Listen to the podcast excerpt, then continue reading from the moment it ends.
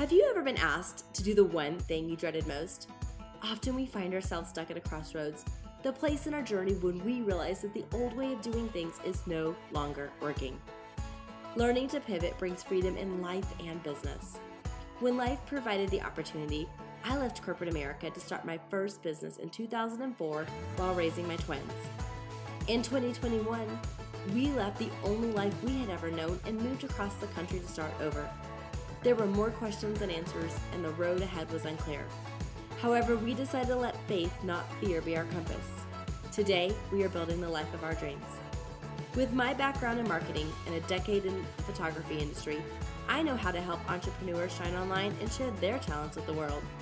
The opportunity to rebuild my business allowed me to transition into a role as a business coach and a personal brand strategist.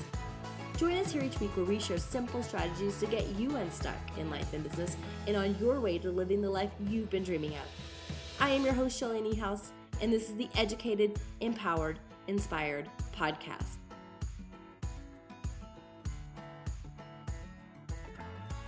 Thank you so much for joining us today on the Educated, Empowered, Inspired podcast. I'm so excited to introduce you to our guest, Carrie.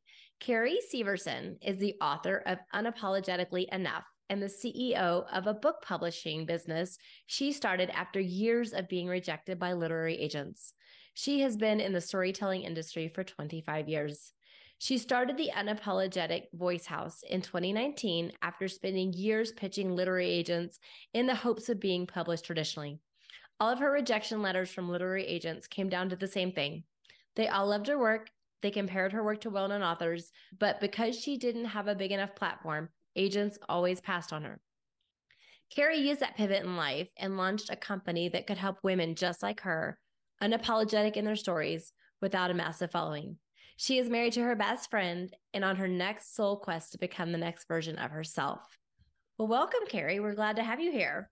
Thank you. I appreciate it. Thanks for the intro you've got quite the journey and i'm excited yeah. to dive into i'm assuming which was what was probably a big roller coaster ride in that in that process of doing the book launch and then getting it into your own publishing house yeah but before we get there just fill us in maybe on a little of the gaps or anything else that you want us to know about your journey uh, and how you got to doing what you're doing today. Uh, I'm an entrepreneur, but I've always been in the storytelling space. I started in journalism when I was 19. A professional, I've been a professional writer since I was 19. I'm now in my mid 40s, so I've done a lot of work in that space. And the goal was always to elevate the female voice. I was bullied as a kid I had low self esteem as a kid. And I thought if I could get into the place and change where the spotlight landed so that women treated women better and girls had different role models, we would be a stronger, more united collective as women. So I've always been on that mission. In 2011, I launched a nonprofit. It was a bullying solutions organization, and I caught the bubble of girl on girl bullying. And within literally a matter of like, it was like three days of launch, I was catapulted into national spotlight and took off running at a demand I wasn't prepared for. So after several years and thousands of, you know, serving thousands of girls all around the country, partnering with um, huge organizations, getting up on hundreds of stages, being in hundreds of media segments, I burned out and went back to my roots of storytelling to heal and that's literally how unapologetically enough really came into being.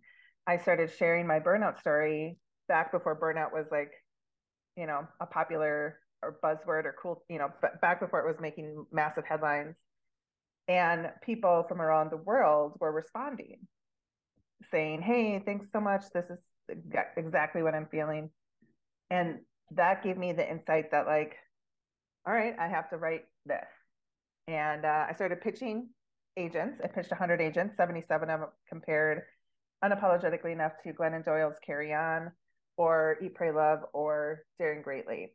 And then always responded with comparing me to one of these literary giants with because you don't have 100,000 followers, I'm passing. So in 2018, I got this calling, this download on my heart to be the house for women like me who have really strong stories, aren't newbies. This isn't my first rodeo, uh, but just never got the chance because of some external circumstance. And I've published my book in my book dropped in 2022. I've published about 30 other books. It's been, yeah, totally a big roller coaster for sure. Well, I love that you help women stop questioning their enoughness and start realizing what they can accomplish when they take hold of the reins of their own life. Mm-hmm. And I I love that your story speaks into that and how you had to do that at multiple different times. So why don't we go into one of those pivots? Maybe we could talk about a specific pivot that you feel was hard on your heart and how you didn't get stuck there. Why my heart behind starting this podcast is I don't want people to get camped out in the stuck area to, mm. to get them to move forward, take the action, and just feel empowered to do something in their own life. And you've been able to do that. So share about that time and how you kept moving forward to chase your dreams. Well, I write about this in Unapologetically Enough. So, coming out of burnout the first time, one of the things I started to do was date again because as a workaholic, I didn't have anything, right, other than work. And that's unfulfilling in terms of like soul satisfying, right? So I started dating again and went out on this date with a dude that was like, Oh, you've missed your opportunity to get married and have kids. And that total, that was a massive pivot. I was like, What in the hell? and so I let that sit in front of me for a second. And then I was like, you know what? I can take action here. I can look into what it would be like to preserve my eggs. I can kind of, I can go down this rabbit hole. And I did. And I did it in hindsight, I did it from a place of fear. I did it out of a place of I'm running out of time. I have to take action. So I did two rounds of IVF as a single woman. And um, within, you know, six weeks later, massive immune failure mm. and um, was bedridden for about 13 months.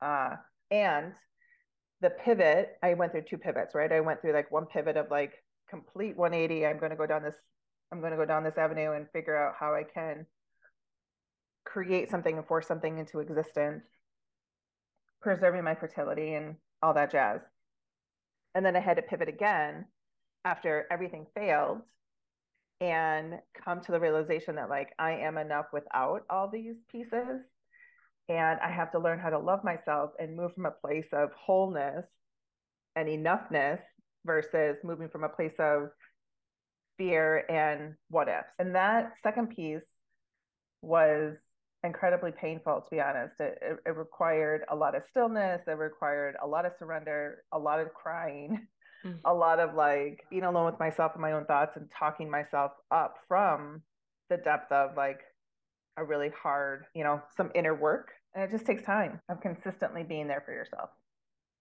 and you said well first of all i think so many women can identify with the fear mm-hmm. of we are often motivated by fear whether it's fear of our you know our fertility maybe running out or fear of you know our children growing up and leaving the home we we just have so many of those fears and to be able to sit in that how were you able to do that i took time by myself and i would go i would spend that nature was like a really big thing for me so i would go and i would sit on the same bench whether it were raining, if it were, you know, if it were raining, I brought an umbrella. If it was snowing, I probably did go. But I found a place that I felt um, at one with nature, you know, and I would take really deep breaths. I would do the box breath and I would sort of, the I am affirmations just sort of got me into my mm-hmm. body.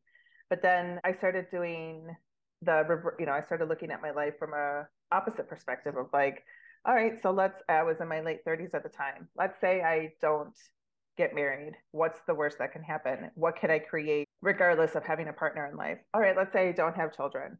What's the worst that can happen? And why do I feel like I am less of a woman if I don't have that mother status? And so for me, the enoughness came moment by moment, day by day, by looking at my reality and then looking at the the bottom of it and creating something totally different and learning how to be okay with that.